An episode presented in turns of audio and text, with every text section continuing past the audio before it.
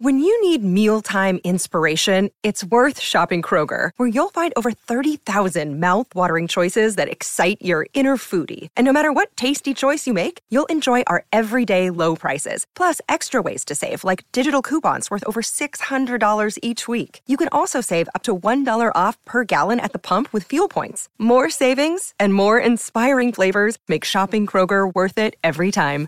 Kroger, fresh for everyone. Fuel restrictions apply. Legislation. Such were the principal stages in the history of the law as it affected wills made before 1838 or proved before 1858. The principal acts in force in the early 20th century were the Wills Act 1837, the Amending Act of 1852, the Court of Probate Act 1857, the Judicature Acts 1873 and 1875, and the Land Transfer Act 1897. All but the acts of 1837 and 1852 deal mainly with what happens to the will after death, whether under the voluntary or contentious jurisdiction of the probate division. The earliest on the statute roll is an act of Henry III, 1236, enabling a widow to bequeath the crops of her lands. Before the Wills Act 1837, uniformity in the law had been urgently recommended by the Real Property Commissioners in 1833.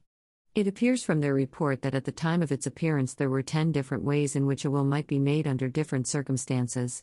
The Wills Act 1837 affected both the making and the interpretation of wills. Excluding the latter for the present, its main provisions were these All property, real and personal, and of whatever tenure, may be disposed of by will. If customary freeholds or copyholds are devised, the will must be entered on the manorial rolls. No will made by any person under the age of 21 is valid. Every will is to be in writing, signed at the foot or end thereof by the testator or by some person in his presence and by his direction, and such signature is to be made or acknowledged by the testator in the presence of two or more witnesses present at the same time, who are to subscribe the will in the presence of the testator. It is usual for the testator and the witnesses to sign every sheet. Gifts to a witness or the husband or wife of a witness are void. A will is revoked by a later will, or by destruction with the intention of revoking, but not by presumption arising from an alteration in circumstances. Alterations in a will must be executed and attested as a will. A will speaks from the death of the testator, unless a contrary intention appears. An unattested document may be, if properly identified, incorporated in a will.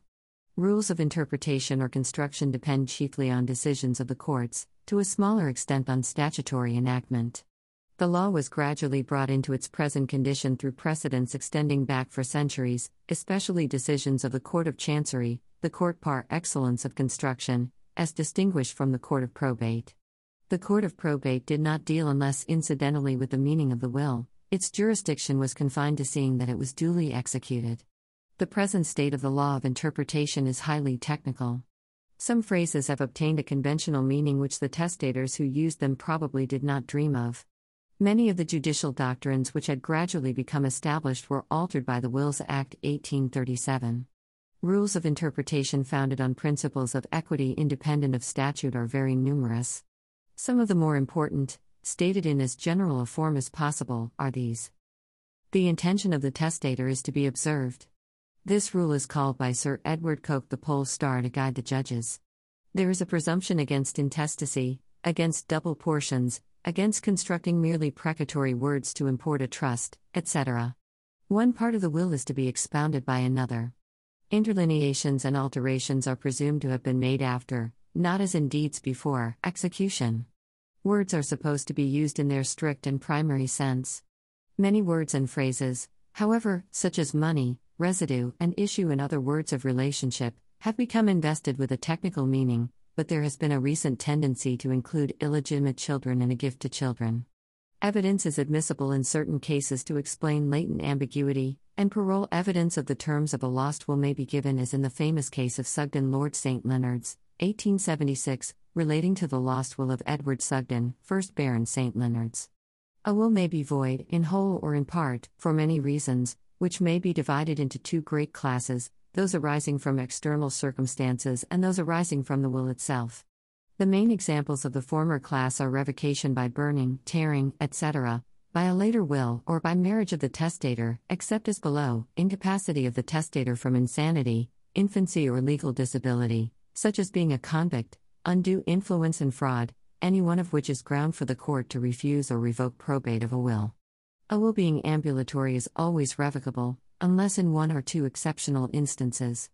Undue influence is a ground upon which frequent attempts are made to set aside wills. Its nature is well explained in a judgment of Lord Penzance's pressure of whatever character, whether acting on the fears or the hopes, if so exerted as to overpower the volition without convincing the judgment, is a species of restraint under which no valid will can be made. There is nothing corresponding to the querela in testamenti, but unnatural provisions may be evidence of mental defect. The circumstances appearing on the face of the will which make it open to objection may either avoid it altogether or create a partial intestacy, the will remaining good as a whole. Where the will is not duly executed, for example, if it is a forgery or if it is not signed by the testator or with the proper number of witnesses, the will is not admitted to probate at all. Where it contains devises or bequests bad in law, as in general restraint of marriage, or tending to create perpetuities, or contrary to public policy, or to some particular enactment, only the illegal part is void. A remarkable instance is a well known case in which a condition subsequent in a devise was held void as against public policy, being a gift over of the estate devised in case the first devisee, the eldest son of an earl, did not before his death obtain the lapsed title of Duke of Bridgewater. At common law, there could be no larceny of a will of lands.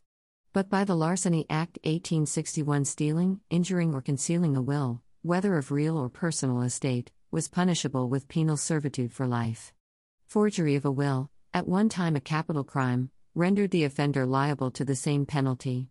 Fraudulent concealment of a will material to the title by a vendor or mortgager of land or chattels is, by the Law of Property Amendment Act 1859, a misdemeanor punishable by fine or imprisonment or both.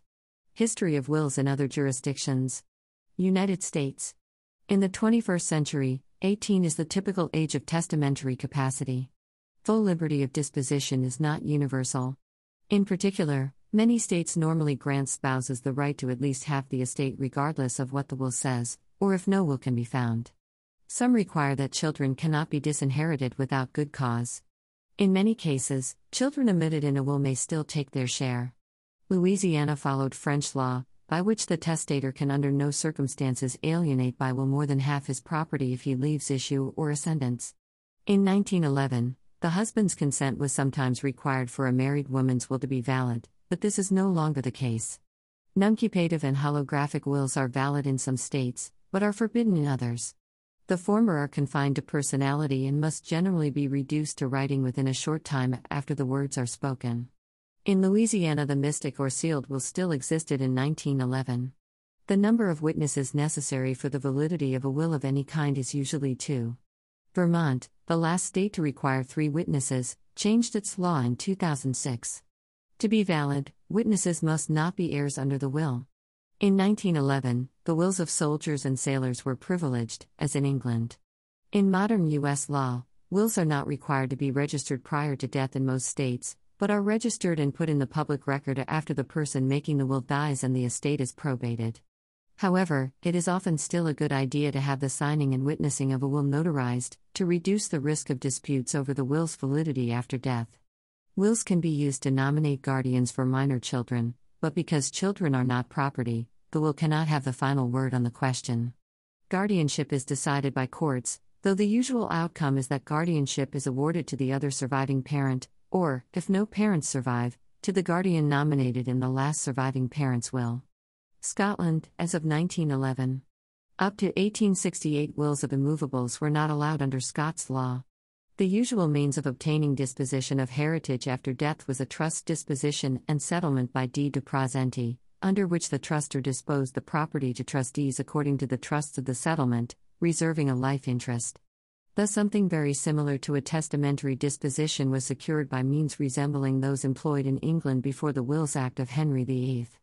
The main disadvantage of the trust disposition was that it was liable to be overthrown by the heir, who could reduce ex capite lecti all voluntary deeds made to his prejudice within 60 days of the death of his ancestor.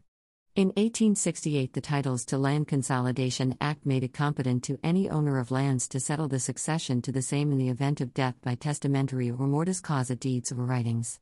In 1871, reduction ex capite lecti was abolished. A will of immovables must be executed with the formalities of a deed and registered to give title. The disability of a woman as a witness was removed by the Titles to Land Consolidation Act. As to wills of movables, there are several important points in which they differ from corresponding wills in England, the influence of Roman law being more marked. Males may make a will at 14, females at 12.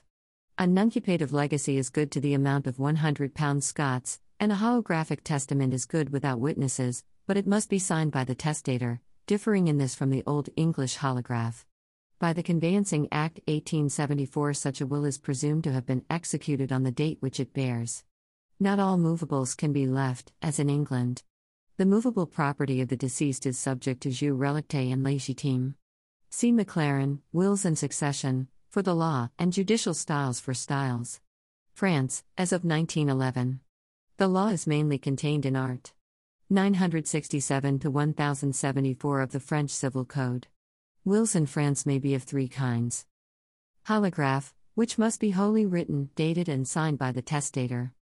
Notarially executed, for example, drawn up by two notaries and signed in presence of two witnesses or by one notary before four witnesses. This form of will must be dictated by the testator and drafted by the notary, must be read over to the testator in the presence of the witnesses, and must be signed by testator and witnesses. Mystic, which is signed by the testator, then closed and sealed and delivered by him to a notary before six witnesses. The notary then draws up an account of the proceedings on the instrument which is signed by the testator, notary, and witnesses. Beneficiaries and their blood relations to the fourth degree may not be witnesses. Nuncupative wills are not recognized. Soldiers' and sailors' wills are subject to special rules as in most other countries. Full freedom of testation only exists when the testator has no ascendants or descendants, otherwise, the disposable portion of his estate is constrained by the rules of forced heirship. If the testator has one child, he may only dispose of half his estate, if two, only one third, if three or more, only one fourth. If he has no descendants but ascendants in both lines, he may dispose of half, if ascendants in one line only, he may dispose of three fourths. The full age of testamentary capacity is 21 years, but minors over the age of 16th of may dispose by will of half of the estate of which they could dispose had they been of full age. There is no restriction against married women making wills. Will substitutes such as will contracts or a pactum successorium, aka contract concerning succession, are invalid. Article 791 FRCC. The civil codes of southern continental Europe are in general accordance with French law. Germany, as of 1911. Most of the law will be found in the German Civil Code, sections 2064 to 2273. A holograph will, either single or joint, is allowed. Other wills must be notarially executed, declared before a judge, or, if outside Germany, a consul. Two witnesses are required, unless the witness is a notary or a clerk of court, court registrar, any of whom will suffice. The formalities may be relaxed in certain cases, such as imminent death, a state of siege, a prevailing epidemic, etc. Freedom of testation is constrained by the rules of forced heirship, descendants, ascendants, and the spouse are all entitled to forced shares, aka legal right shares. Forced heirs may only be disinherited for certain specified kinds of misconduct. Will contracts are invalid, however, a pactum successorium, aka contract concerning succession, made inter vivos is valid in certain cases and will operate on the death of the deceased. The two main types of pacta successoria are the contractual disclaimer of interest, Erbauseitvertrag, and deed of variation, Erbauskaufvertrag. Revoking a will works much the same as in England, except with respect to marriage.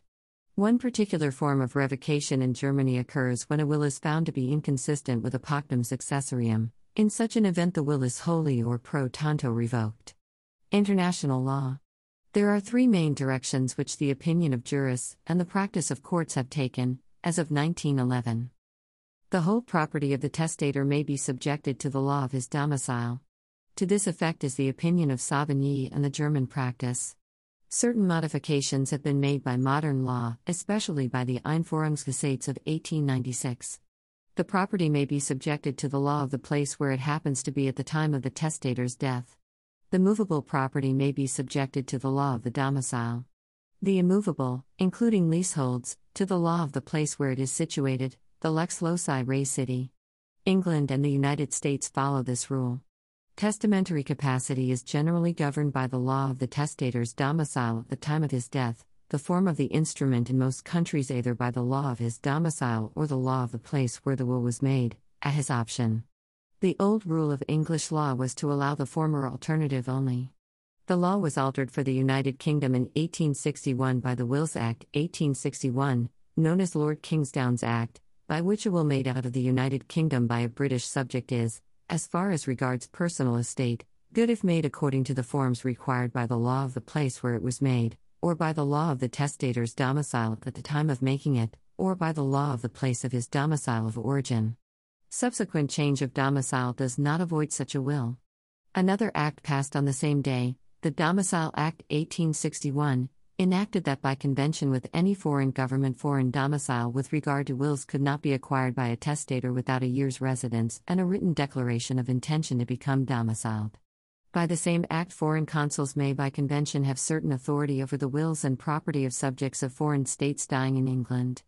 In the United States, some states have adopted the narrow policy of enacting by statute the old common law rule, and providing that no will is valid unless made in the form required by the law of the state of the testator's domicile.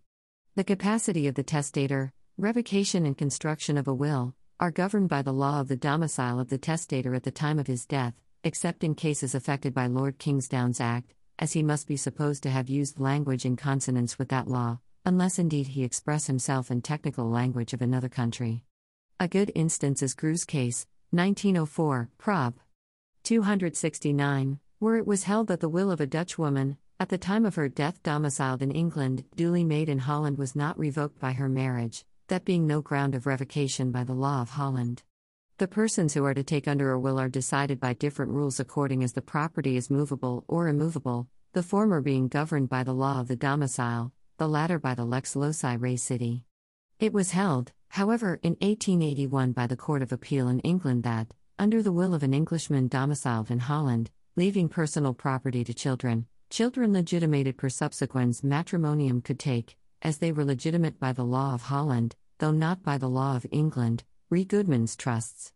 This principle was carried further in re Gray's trusts, 1892, where it was held that a legitimated child was entitled to share in a devise of English realty.